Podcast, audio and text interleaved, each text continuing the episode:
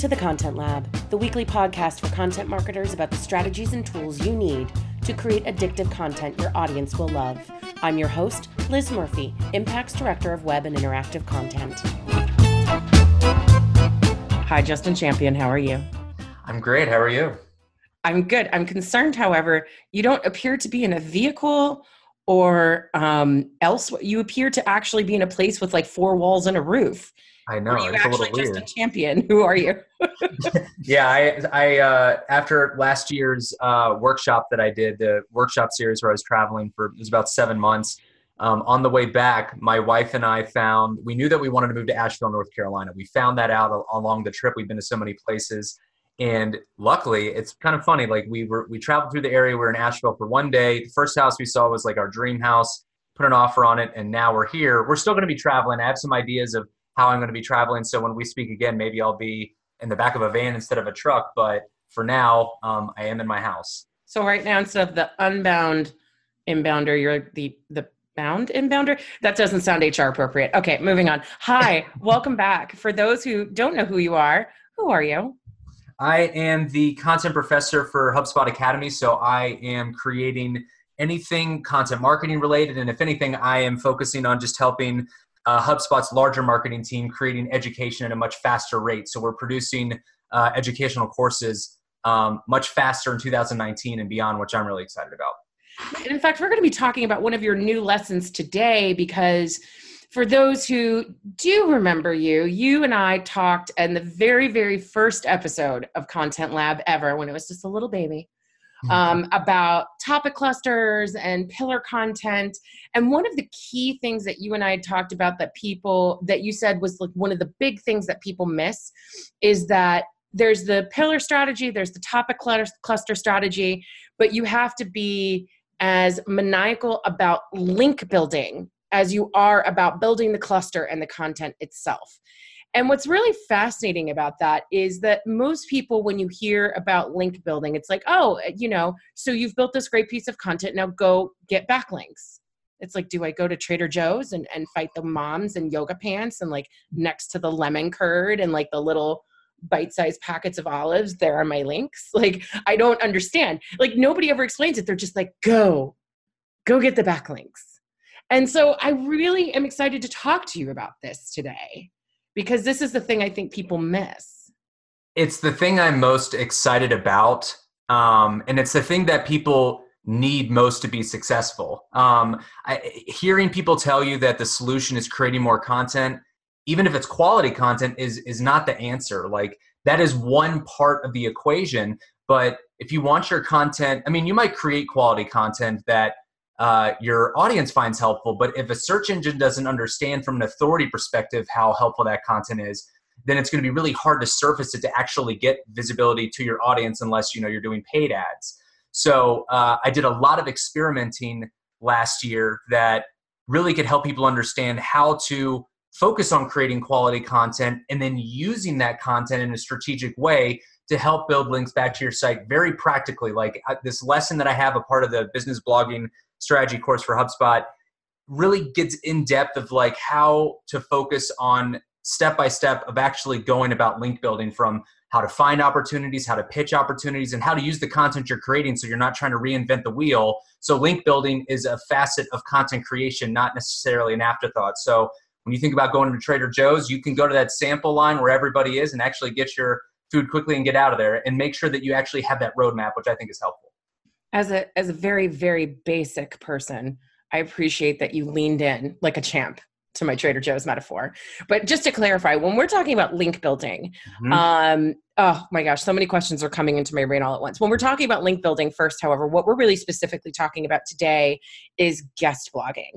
And what I find fascinating about the fact that you're really focusing on that is that, given that marketers love to declare everything dead as soon as it starts to take a breath, guest blogging is one of those things where I have heard in the past that it's not as effective as anymore as it used to be, or, you know, it just doesn't work. And, and I'm curious to get your take on that. I mean, obviously the answer is you're into it and you're behind it, but I want to understand the why, because I'm hearing from so many people that guest blogging as a link building strategy isn't sustainable or effective. Right. I mean, Matt Cutts even years ago said that guest blogging was going to be dead, that it would not help from an authority perspective. And I mean, if you go and actually Google that, you'll see how many times that response has been uh, rebutted from other industry thought leaders. And it's effective if you approach it with the right mindset.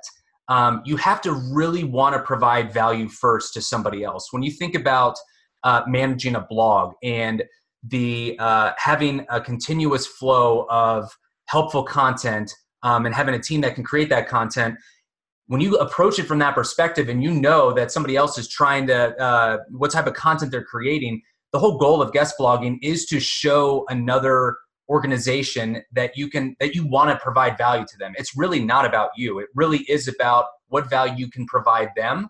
And by doing that, it can be effective by getting a link back to your site. Now, a lot of times um, link building could be kind of difficult with uh, guest blogging because more authoritative websites that you write for, for instance, if you were to write for um, an agency uh, or uh, a smaller brand that might not have as much authority, then you might be able to get a link. But if you're writing for like Inc or Forbes, it might be more difficult to get a link, but at least you're getting the authority from a perspective where um, you're getting your name out there. So from a guest blogging perspective, link building is definitely a valuable um, tactic if you approach it with the right mindset, but guest blogging as a whole and getting your brand out there, then you might organically get people linking back to you. So even if you're not getting inbound links, um, which is just a link coming from another site to yours and a guest blog post, um, guest blogging and getting your name and your business out there uh, can be helpful because it turns you into a thought leader.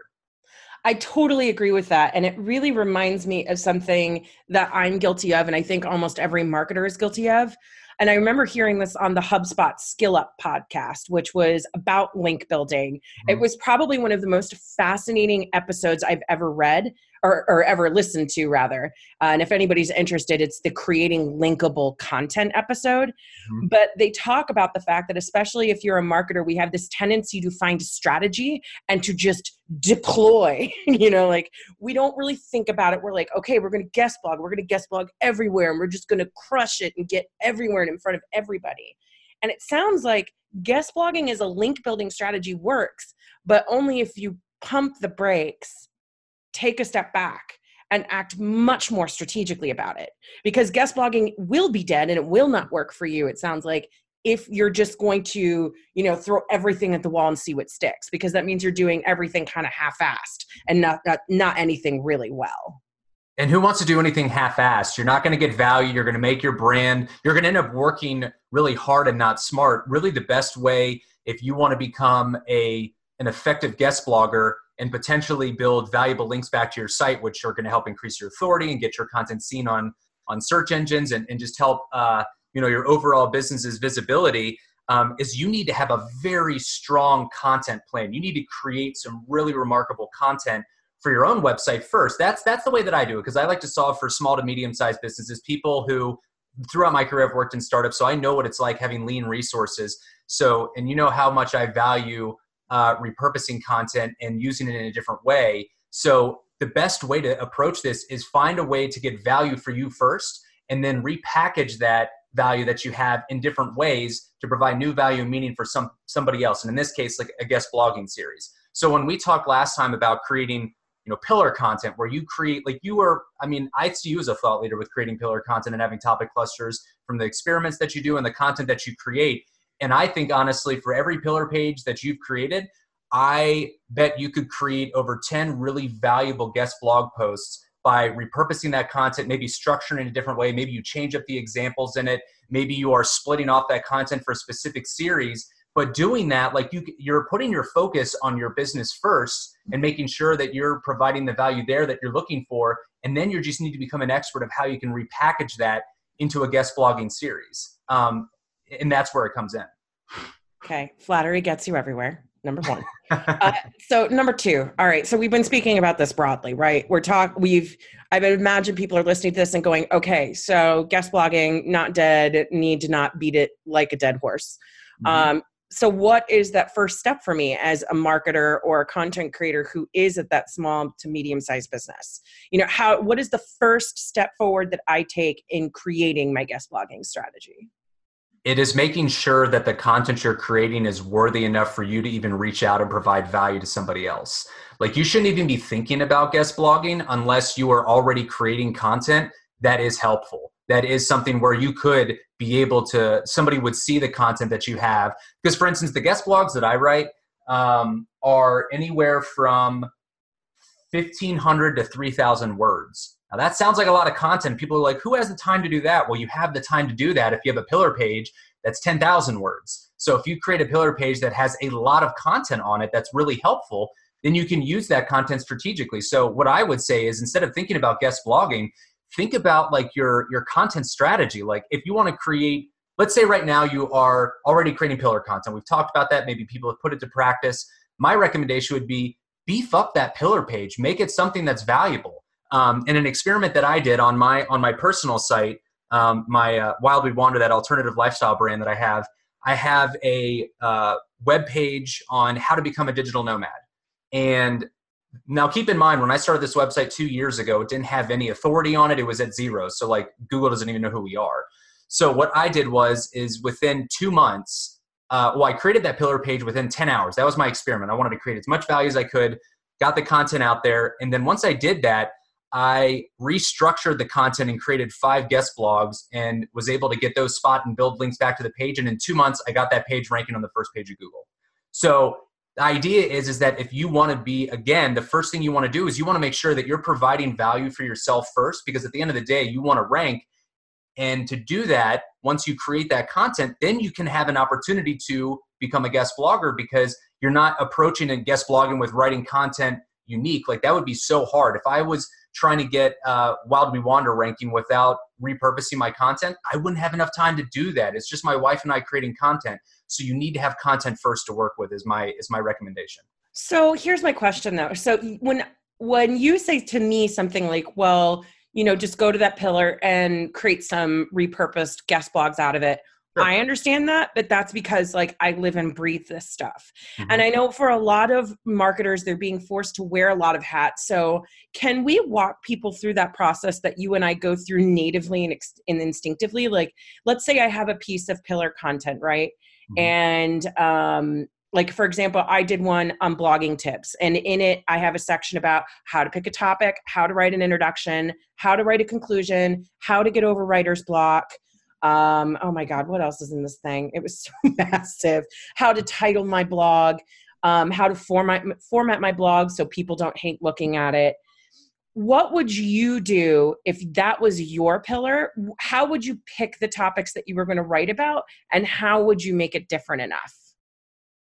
Exactly how you, uh, how you started approaching it. You want to find out the, uh, the, opportunities of segmented content throughout that page. So as an example, with this guest blogging for S E O lesson that I created with this blogging course, I turned it into its own case study where there's five videos. There's why is guest blogging a critical piece of your blogging strategy? There's how to create a guest blogging strategy. There's how to find opportunities for guest blogging. There's how to pitch a guest blog. And then there's how to write a guest, guest blog author bio. So by doing that, I've essentially given myself five, four or five different opportunities out the gate to be able to uh, repurpose that content. Now, you want, you're right. You don't want to copy and paste that content, because that, again, would be half-assing it. So what you could do, so for instance, in the, let's use the example of how to write a guest blog author bio. Uh, I probably could do ten different guest blogs on that one uh, specific idea just by choosing different blog author bios. Like, I could choose your blog author bio. I could choose somebody else's. So by changing up the example, you're making the content fresh, but you're still talking about the same thing. So one thing that there's two, there's two ways of going about it. The first one is segmenting content and finding the themes, right? Like with this specific lesson, like I said, maybe there's a guest blog I want to do on how to create a guest blogging strategy. Then maybe there's one on how to do a guest blog author bio. So you can have similar content, but if you change up the examples and make it fresh for somebody else, you could essentially be saying the same thing, but you're showing a different example. So by doing that, you're not going to have duplicate content issues, and you're providing value for somebody else. Um, it's a technique that Ahrefs, um, uh, an S E O company, uh, they're they're a great S E O company who I recommend checking out for this specific tactic. Um, but it's they call it splintering. So it's it's like f- creating a big piece of content, breaking it into different themes, and then using different examples for those themes. You could probably, if you became an expert at this, you could become a killer guest blogger by getting your name out there by understanding how to do those three things. Yeah, absolutely. So like, let's, uh, so using my example, mm-hmm. this is me putting myself through my own pop quiz. So professor, please tell me if I'm wrong. So I have a, a whole section, obviously, in this blogging tips guide that essentially teaches people the, the six formulas you can use to create amazing introductions.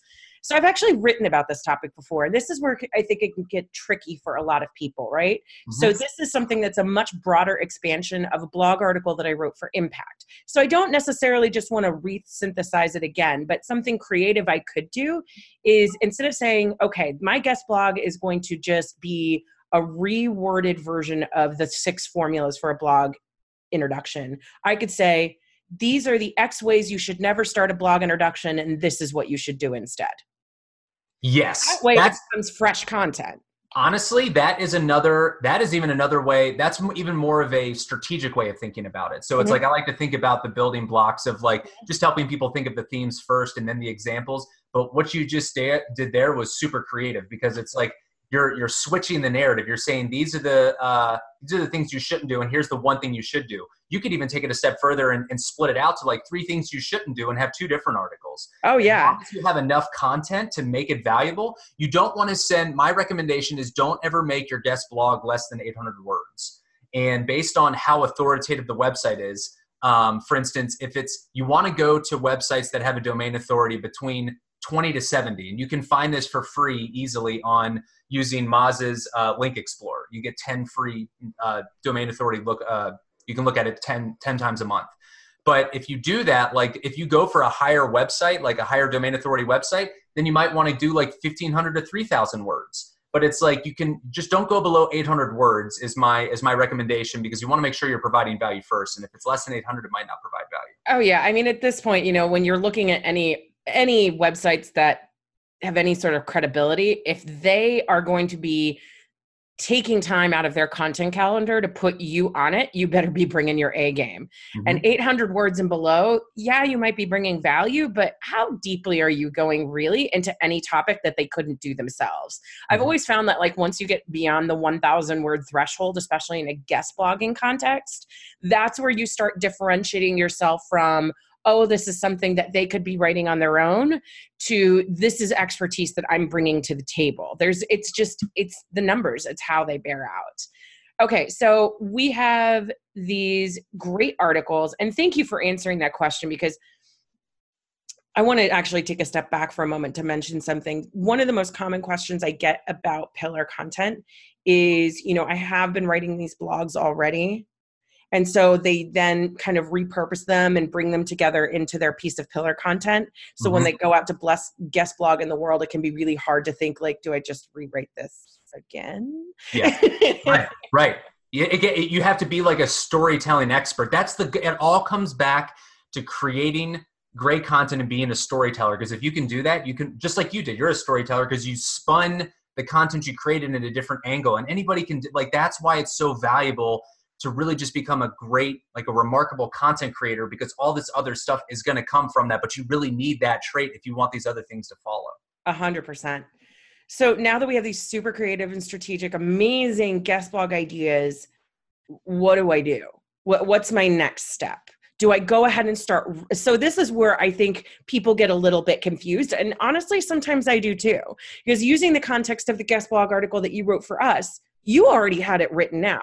But I know for some places, they don't want you to have it written out yet. They may want an outline. They may want all of these different processes. So mm-hmm.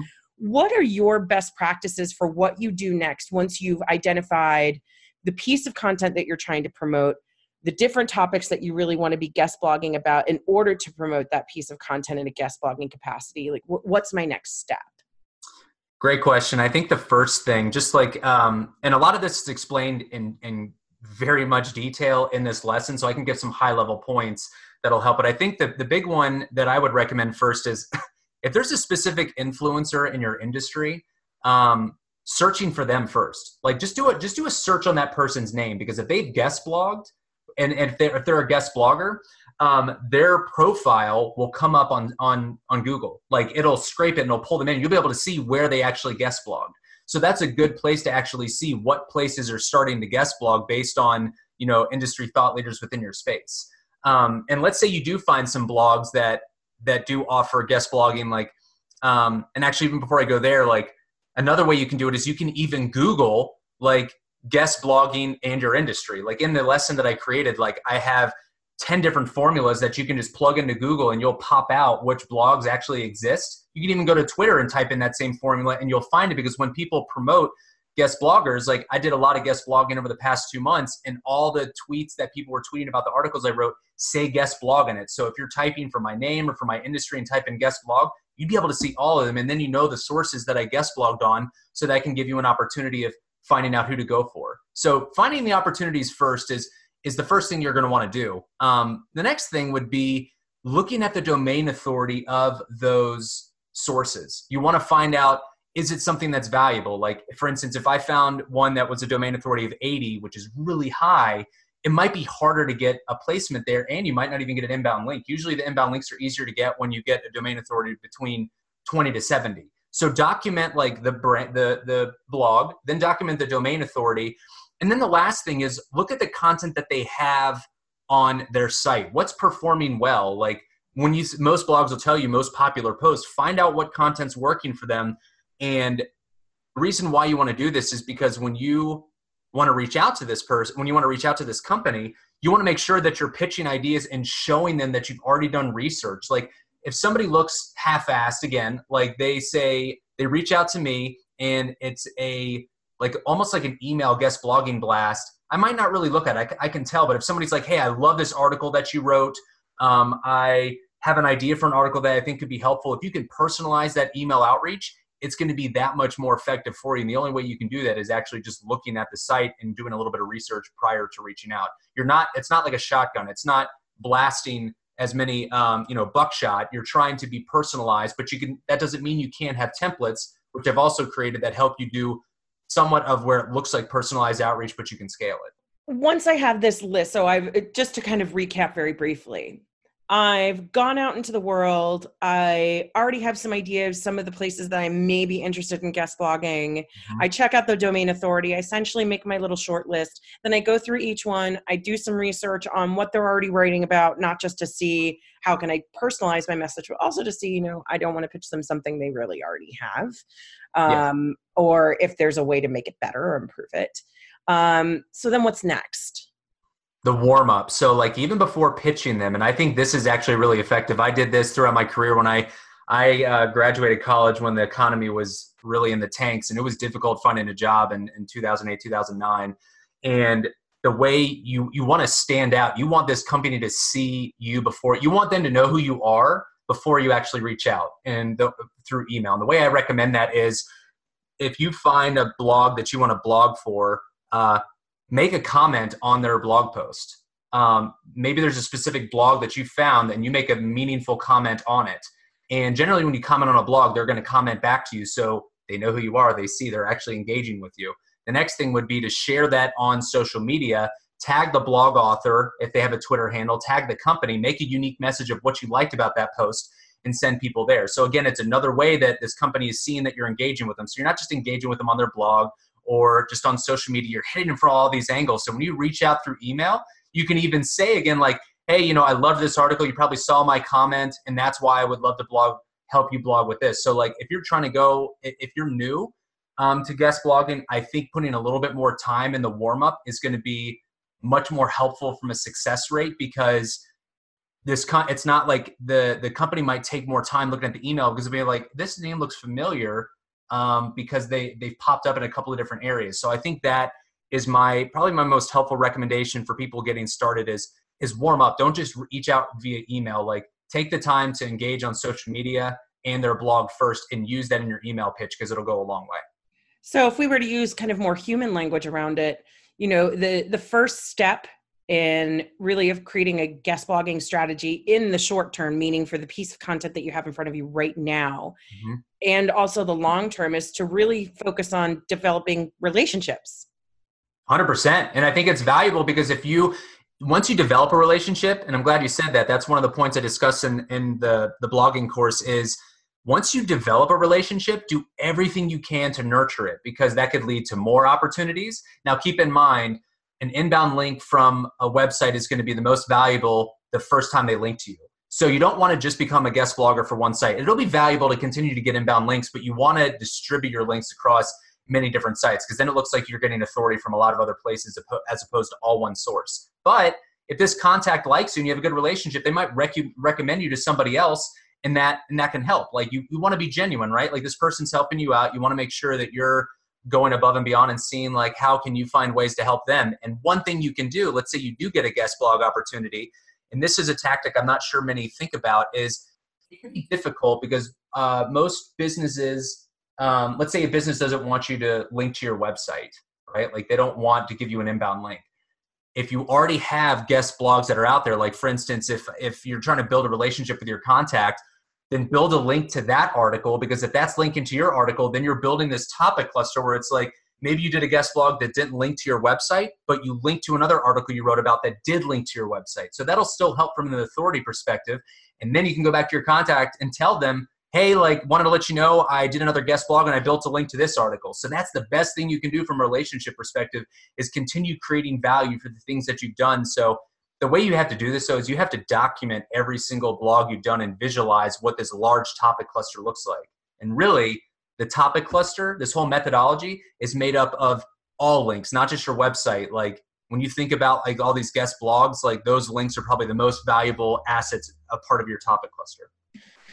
Now we're at that point where I feel like, even for me, I'm not kind of playing, you know, Ellen Page and Inception where I'm super dumb and asking all the questions that the audience wants to know of what's going on. Like this is where I genuinely struggle. So I've built all these relationships. What mm-hmm. does that pitch look like? Do I already have something in the hopper? Should I already have written some of these things out?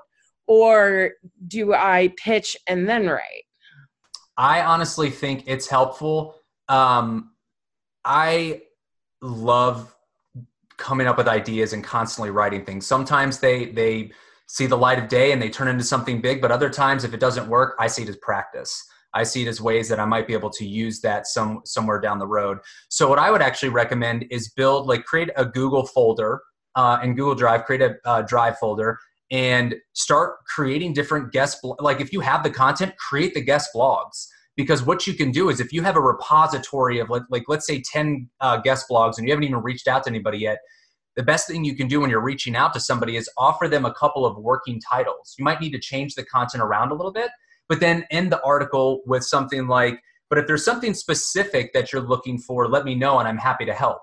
But generally, if you pitch a couple of ideas to them, some that you already have, then chances are um, you're giving yourself the best ability to scale what you're doing. So to answer your question, I think definitely focus on creating a repository of guest blogs and know that you might need to adjust. Like for instance, I just did a guest blog with Moz where I had two articles that I was going to write, but because it what Moz is a as a high authoritative S E O company, they if you want to guest blog for them, you need to create great content. So I submitted an over three thousand word guest blog for them, which is, I mean, it's pretty hefty, but I took two of my guest blogs and combined them and made a bigger story because of that opportunity. So think of the repository that you have as as uh, creative ideas that could be formed, or they could be combined based on the opportunity that comes out, because you might not know what you get. So you just want to be prepared. I really like that idea too, because here's the thing. I think people think very literally about how they pitch. They assume just because they've written something that, that they have to lead with the fact that they already have the document. Mm-hmm. Um, and we'll probably get into pitch best practices here in a second, but I love your idea of just creating the habit of writing instead of writing to an assignment, because if you've gone out of your way to at least create these base drafts, because that's really how I would envision them, you know, like I would probably have like, this is my basic introduction. These are really the points I want to make, where I've really focused a lot on the body of it, but the intro and the conclusion might be a little bit lighter so I can adapt it to whomever I'm writing to. But that makes it so you don't have to go, okay, now they've accepted me, I have to write three thousand words or one thousand words. It allows you to kind of Frankenstein what you need together without having to upend your schedule on the off chance that someone has said yes. Exactly. And I think cr- writing is such a creative outlet that when inspiration strikes, like I'll just, I'll start writing things like when it hits me, because I don't want to forget it. Cause like if, if, if I don't do it at that time, then chances are it might go to you and then maybe you produce it. And I'm like, man, I had that idea and I didn't work on it. So create value in the near term for yourself. Build these ideas, constantly practice. The more you write, the more you make it a habit. I forget how many words Stephen King had as a quota for writing a day, but he, I think it might've been, I can't quote it because I don't know the exact amount, but he had an exact amount of words that he would at least write a day. And I think by doing that, like maybe you're writing content for your site, maybe it's turning into guest blogs, like just make it a point to write, because if you want to have the opportunity to uh, provide value by sending content to somebody else, you said it really well right there. Like if I had to create an idea from scratch, it would take a lot more work. There's a lot more anxiety. Could I actually do this with my bandwidth?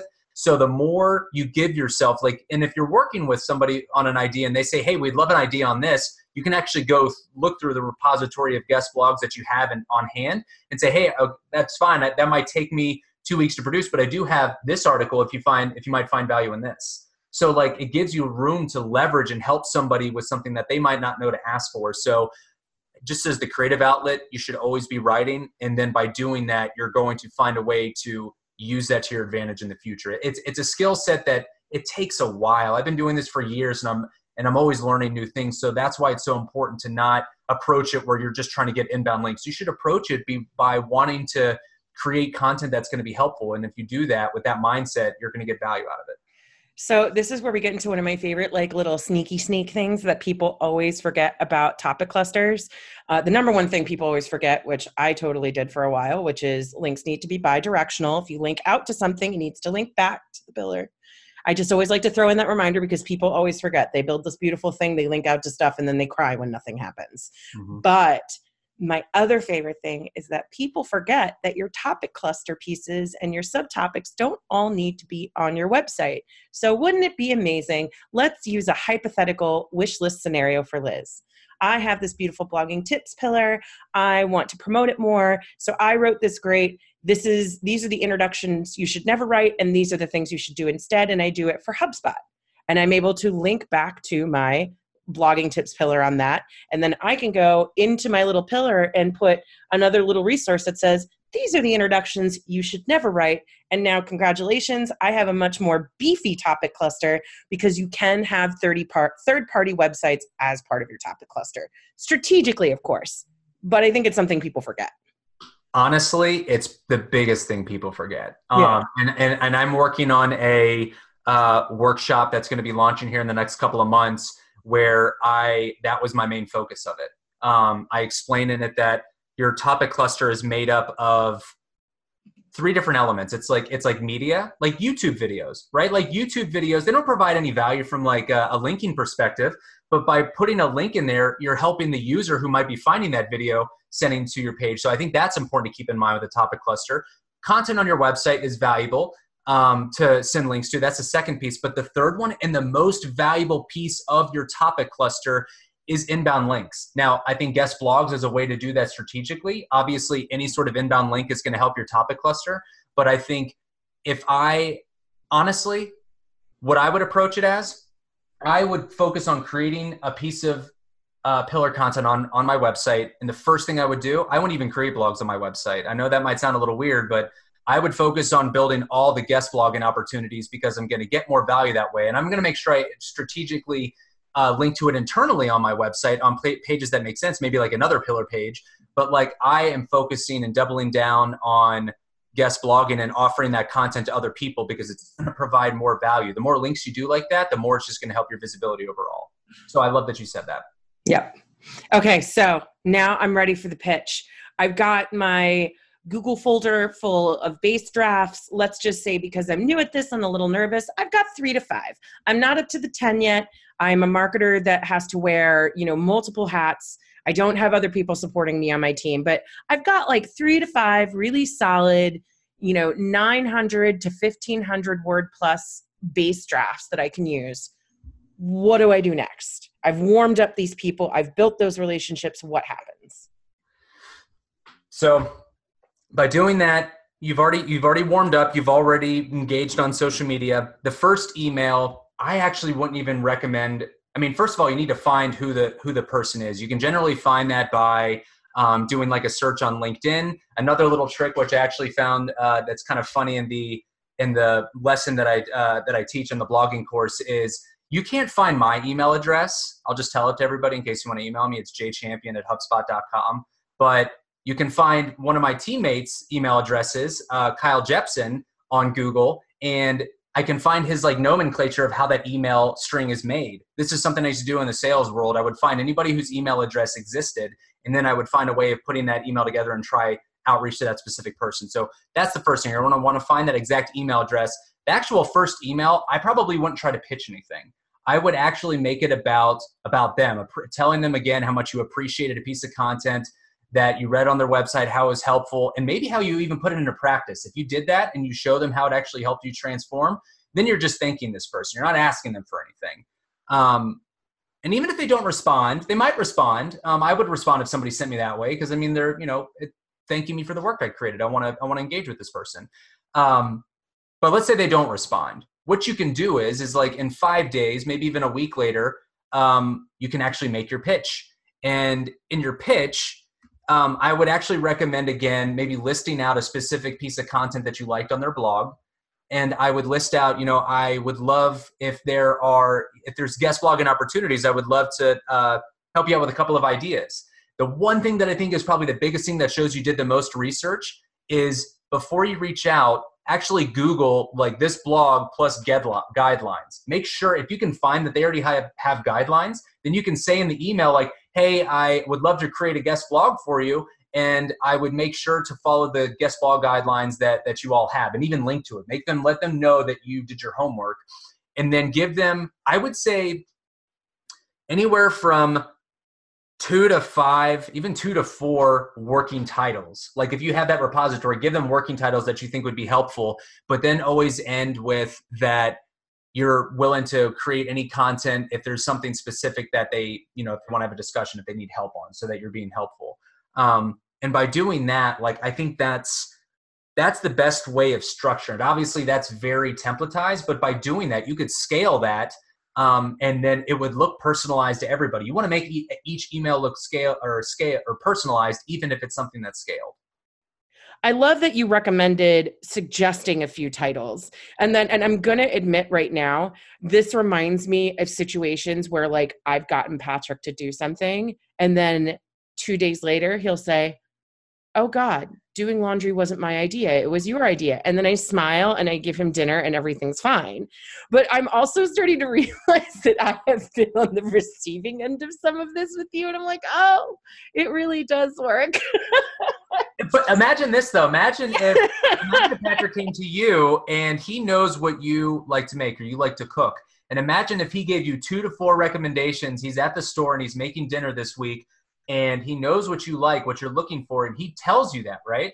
You might you might have wanted something else, but generally if you are if you know your audience and you know that this content would be helpful for them, and like you said earlier, that it's not gonna be something that's duplicate, chances are you're gonna they're gonna accept it. They're not gonna they'll be like, oh yeah, that's on brand, that makes sense. Just like if he knows what you want for dinner and he says, hey, like I'm at the store and I want these things, you you might say, okay, yeah, great, get those. Versus like, well, actually I want this. So it's, you want to make it easy for that person to respond to you.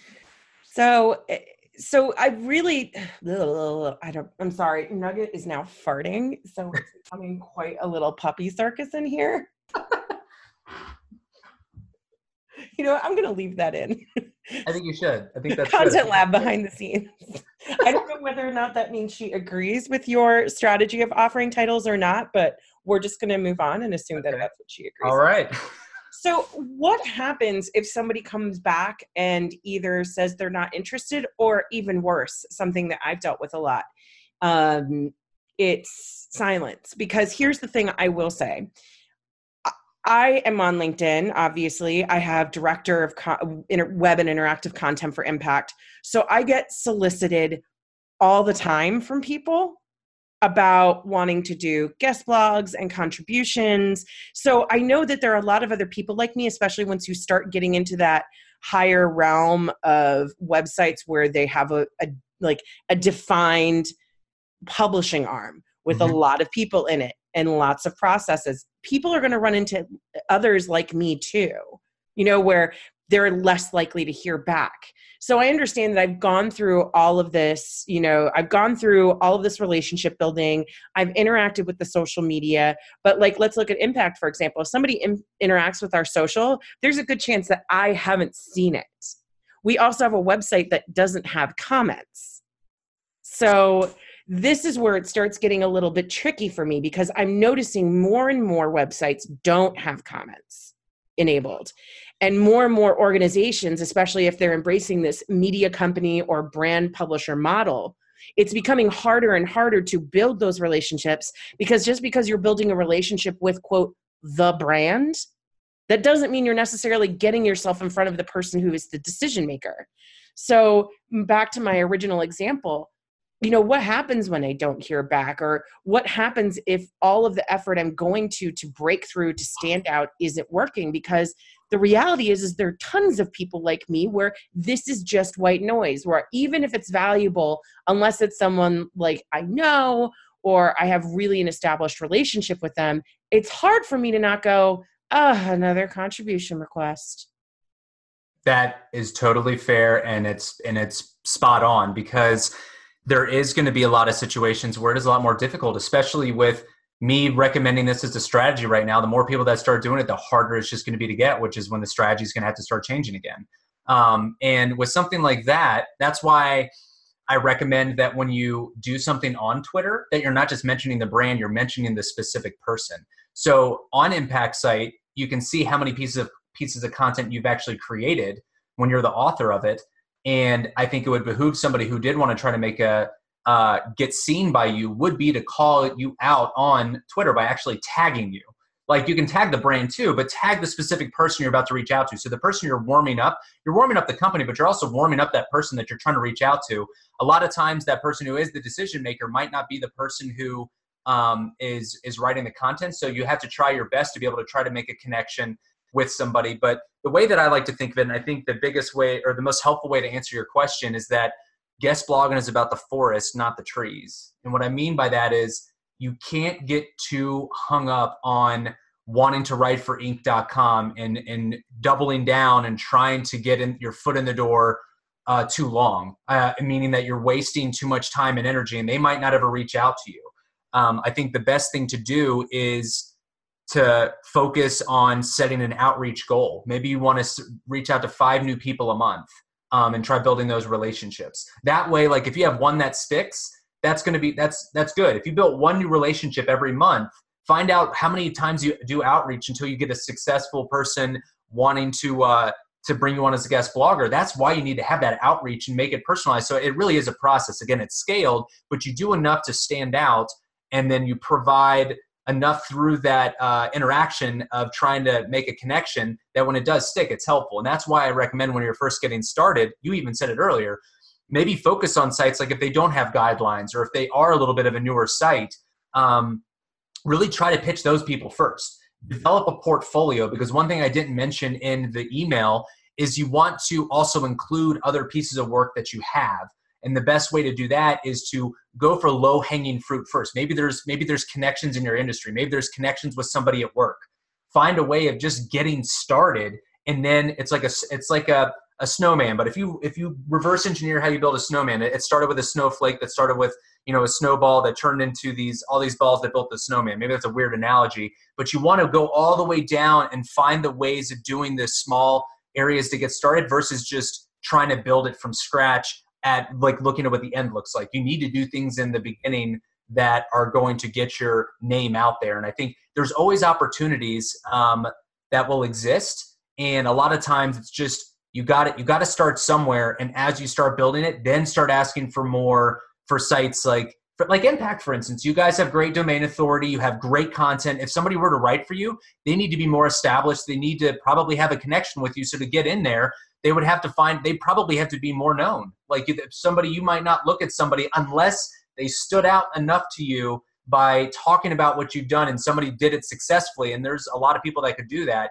But I think the path of least resistance is focusing on the low hanging fruit first and then building from there, not trying to go too high and then getting frustrated because you're not seeing success. And I that is one hundred percent true, because here's something, this actually just happened to us yesterday.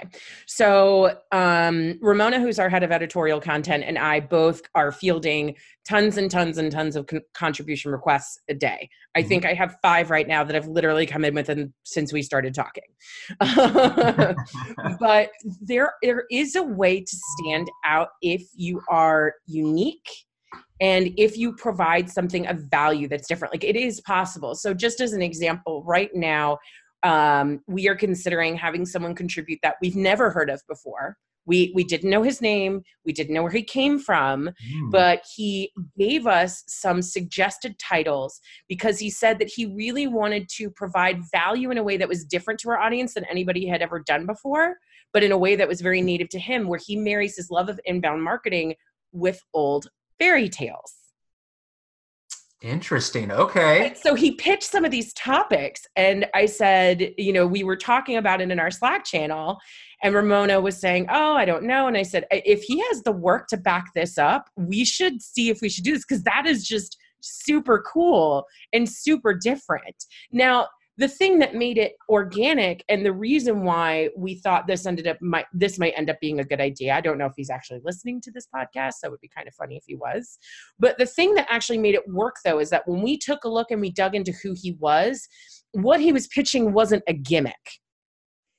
So that's, I think, the thing that you need to be really careful about when you're creating these creative ideas. When we went to this person's website, we saw that this is stuff they had been writing about before. We were able to get a sense very quickly of the quality of writing that they produce. And if he's able to produce to that level, we should be in a really good spot.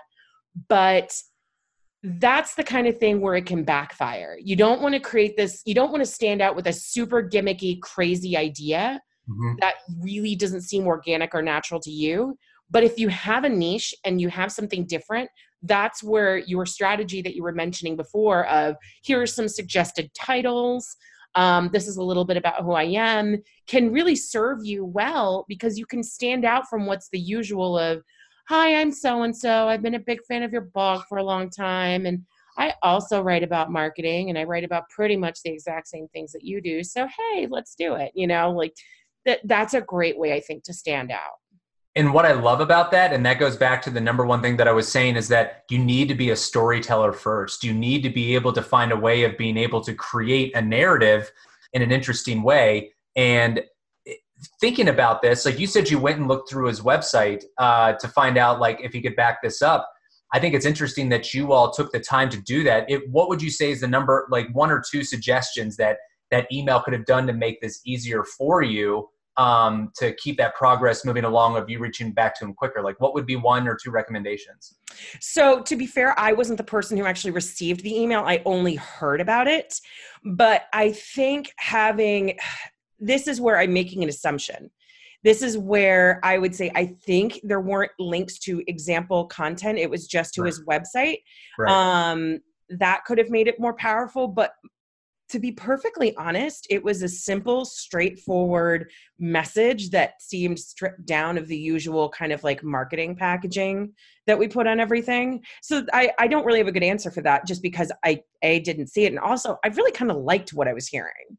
It that's was a very what, but direct that's, email. I think that's what I love most about your answer though, is that you heard about it from somebody else. I wish we had this person's phone number and we could call them right now and I know. talk to them, because honestly, he... he or she did such a great job of reaching out that somebody felt compelled enough, even though they didn't know who they were, to talk to you about it. Mm-hmm. So it's like there's there's like conversations that are happening generated from this person's email. So I'm super intrigued by it, and kudos to this person. Yeah, I'll follow up with you after our interview just so I could talk to you more about this, because I now need to track down this email, because it was just, it was kind of remarkable, because it was He, it, it's what you said. It was just landing on someone who was a natural storyteller. It wasn't a gimmick. It was obviously something that was so out of left field, but so well constructed that I just stopped in my tracks and said, holy crap, if he can back that up, that's awesome. We need to find out if we can back, if he can back this up. I love it. It's, it's like, if you want to win the Super Bowl, you need to be a better football player. If you want to win the World Series, you need to be a better baseball player. If you want to be a better guest blogger, you need to be a great writer. So it's like, that's just what it comes down to, is just finding a way to make it a process for yourself giving yourself enough content to be able to do this, and then building relationships. And just those those things will set you up for success. And I think even if even if it takes time, keep at it. That's the big thing. Um, the only last piece that I would recommend that everybody do is set up a Google alert for your name and for your business, because this might not be a guest blogging tactic, but like if people like your content and they're talking about it, or they're talking about you or your business, a Google alert will send you a notification, and that can be a way that you can reach out to somebody who is talking about you to possibly either get a guest blogging opportunity or even get a link back to your site. So when you do start guest blogging, make sure to set up Google alerts for your name and for your business, because that will that will come in handy as just kind of like another low-hanging fruit to get inbound links that might be a little bit easier, or even relationship starters. So we talked a lot about pitches, and I really appreciate you humoring me on this, because I think the challenge for so many people is just getting their foot in the door. They have the content, they have the ideas, and it's just forging those relationships that can be so challenging. So thank you for taking me down that rabbit hole for a little bit. But there's one other component of this that you cover in this course that people definitely need to pay attention to, is, is the guest author bio. So Talk the guest about what that is. Yep. The guest author bio is something you definitely don't want to overlook. Um, it's generally when you're going to sites that have higher domain authority, it's generally where your inbound link is going to exist. They might not allow it in the copy, but that is the one branding that you can really have for your brand, uh, for, for uh, you or your brand that you can somewhat control. Um, and most sites that have higher domain authority, have a more established blog, they'll probably have a dedicated page for your author bio that'll show what content you have written. So I think it's important to lead with creating a guest author bio. And, and I break it down uh, step by step of what to include in it. Um, what from like, for instance, like you could build uh, all your links to one page, or you could differentiate it in your author bio and change up the author bio for different uh, websites so that it's it's different and it's something where you're sending links to different places. Um, but when you're sending links, and this is the big one, never link to a product page. You got it. You have to, if you're going to do it, link to an educational page. That's why I recommend guest blogging is much more successful for inbound linking if you link to your pillar page or your, your content pillar. You don't want to focus on trying to link to a product page, even if it's in your guest, guest author bio or anywhere else. You want to focus on linking to educational pages. And I think you can get away with doing this in the author bio. Sometimes they strip it out, but um, the author bio should be less than one hundred words. And I would say probably four, three to four sentences, um, and be, uh, be specific on who you are, your experience, and um, what you're interested in. You want to make yourself look a little bit, you don't want, like you said, you, you, you don't want, I'm just a marketer, I write content. No, you need to find a way of making yourself stand out a little bit. Like for instance, for me, I love traveling and working from the back of the truck. So if that's one thing that I want to include, like I get hit with inspiration and I write my ideas down while I'm traveling. So it's like, make yourself look a little bit more human and interesting than just making it look stale. Yeah, one of my favorite bios that I actually read recently is from Stephanie Biocchi, who's our Director of Audience Engagement and Community. And as you can probably imagine, there are more than a few of us who have been furiously and frantically submitting pitches to Inbound before March first shows up and knocks on our door. When, by the way, if you're considering submitting for speaking, that closes on March first, uh, which is, is that tomorrow? I, it is tomorrow, and I had to submit it last Friday, and I and I was a little bit behind too. So I had to. March first was uh, if that's the that's tomorrow. So I, everybody probably won't hear this because this will probably come out after that. No, it won't. So it's gonna cut. So if you're listening to this right now, and it's the day that this came out, this is your last day to submit. Sidebar. Uh, if you're listening after Friday, March first, I regret to inform you that you will not be speaking at Inbound. Anyway. Um, but Stephanie Biocchi put together one where they asked you to put together like a short blurb, but then also a long form bio. And she used this really punchy language. Um, and she essentially said something to the effect of, you know, this is what I do, and I'm here to smash the stereotype of millennials just being glued to their phones with a hammer. And I'm like, that is so cool. Wow. That is different and powerful, and and very much speaks to her personality. And it's another, again, another great way to kind of break the rules, because I think we get into this kind of robo speak about who we are, what we do, what value we bring to the table. Um, even the word value is starting to really grate on my nerves. Like just the whole, you got to create value. Okay. Do you know what that means? Like, does anybody really know what that means? Or is it just something we say? You know, it's like, oh, go out, you know, go to Trader Joe's, buy backlinks, and create value. And I'm like, okay, is it organic? It's like the synonyms of it too. I think I've said memorable and remarkable, but like it, it, you really like value in this case. And going back to what you just said of doing something that breaks the norm is so important. If you do that though, you need to back it up. And it's a great example because like somebody broke the norm when they reached out to you with a guest blog idea, and then you were intrigued enough to see if they could actually fulfill it. So if you're going to break the norm, just make sure you can actually back it up, because like that, it can be powerful, but but it could also be very lackluster if you, if you can't back it up. So you also bring up a couple of tips here that I really want to dive into with your guest bio, because here's the thing that I found fascinating about this portion of the lesson is that it's not just enough, like you shouldn't go to your website for your company and just copy and paste it in, which is, I think, what a lot of people will do. And admittedly, I have totally done in the past myself. But you have a few notes here. The first one is that you should use acronyms sparingly, correct? Yes. Why? I, well, a couple of things. So I also, I don't like bar, like uh, buzzwords or jargon. Like if you, you have to be careful, because if you say you're a P P C director or an S E O director, you want to make sure that people understand. I mean, you could, you, I, I try to be so consistent with the content that I create that acronyms, from what I've learned with my experience, can create confusion, because not everybody might know exactly what that is. Like, mm-hmm. It's it's just the same to say that you're a search engine or a director of search engine optimization versus I'm an S E O director. Like, it's just a way of being able to make sure that people, you are making sure that you're casting a wider net and being more explicit so that you're not losing somebody with like industry industry jargon. Now, I will say if you're talking for like somebody like Ahrefs and you say S E O, you're going to get away with it. But it's just, it's it's a habit that I've formed. But one thing that I would really recommend is not calling yourself like a a content wizard or something that is like not really ninjas, definable. Wizards, gurus need not. Yeah, apply. You know, it, it's, it's, it's stick with something that is going to be, uh, that, that be, people can relate to. Like when people call themselves like S E O ninjas, it's really, it's like off-putting. Well, think about it this way. It kind of goes back to what we talk a lot about when we think about what your brand is. And my friend Melanie Spring, who is the founder of Branded Confidence, she always says your brand is what everybody else is saying about you. Mm-hmm. And I think that's something that's really important to keep in mind, because it, you think about that from a company perspective, but it very much, every time you're going out into the world and guest blogging, you're essentially putting your personal brand out there. And your personal brand, you can't tell people that you're a wizard. That's something they'll say about you. Yes. But that's not something you can tell them that you are. You did not wake up with the ability to have stars shooting out of your fingers. And unless you are, you should A, probably go to the hospital, or maybe you're a Disney character, in which case you are more than welcome to put wizard in your, in your bio. But unless it is actually happening, you have not earned the right to call yourself a ninja or a wizard or a guru.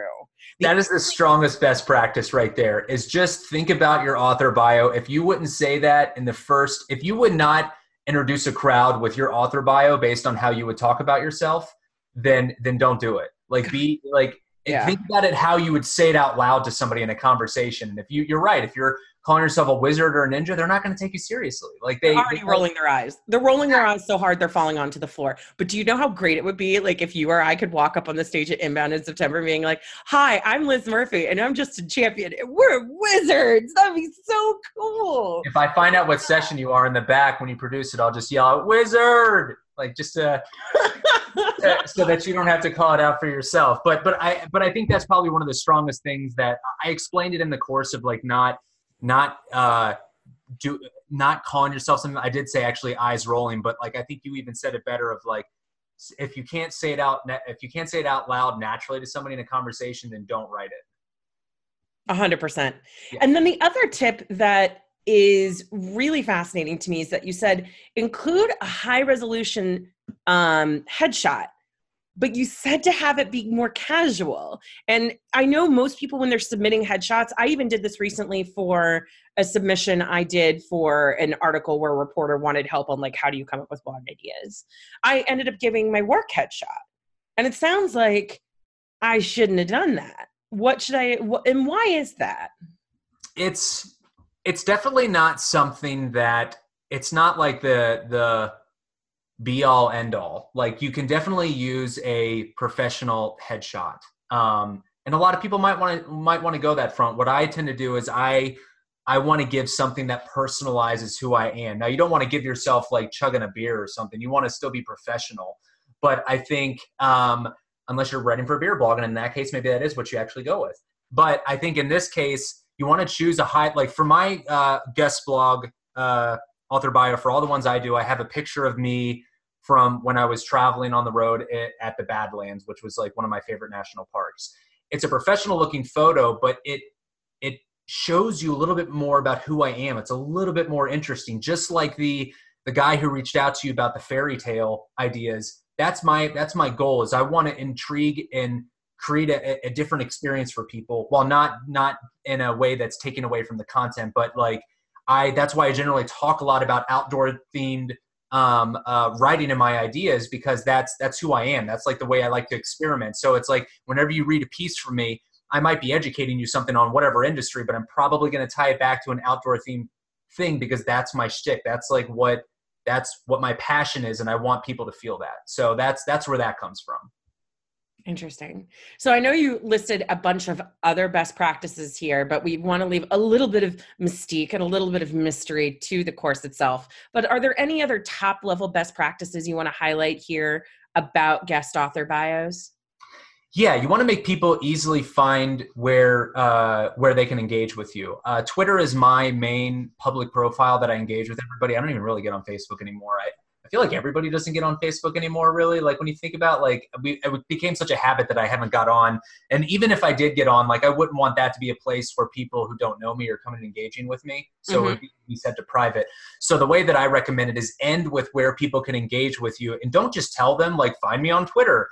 Like say, find me on Twitter, and then say what your handle is, and make your handle the link that actually goes to your Twitter profile. So I think that's helpful to do it that way. LinkedIn would be a little bit different. So in my in my Twitter profile, or sorry, my guest blog author bio, I have, you can find him on Twitter at Justin R. Champion, or on LinkedIn. So I have LinkedIn that goes to my LinkedIn page, and I hyperlink my actual Twitter handle. So for people who want to send people to Twitter, that would be like my one tactic for you.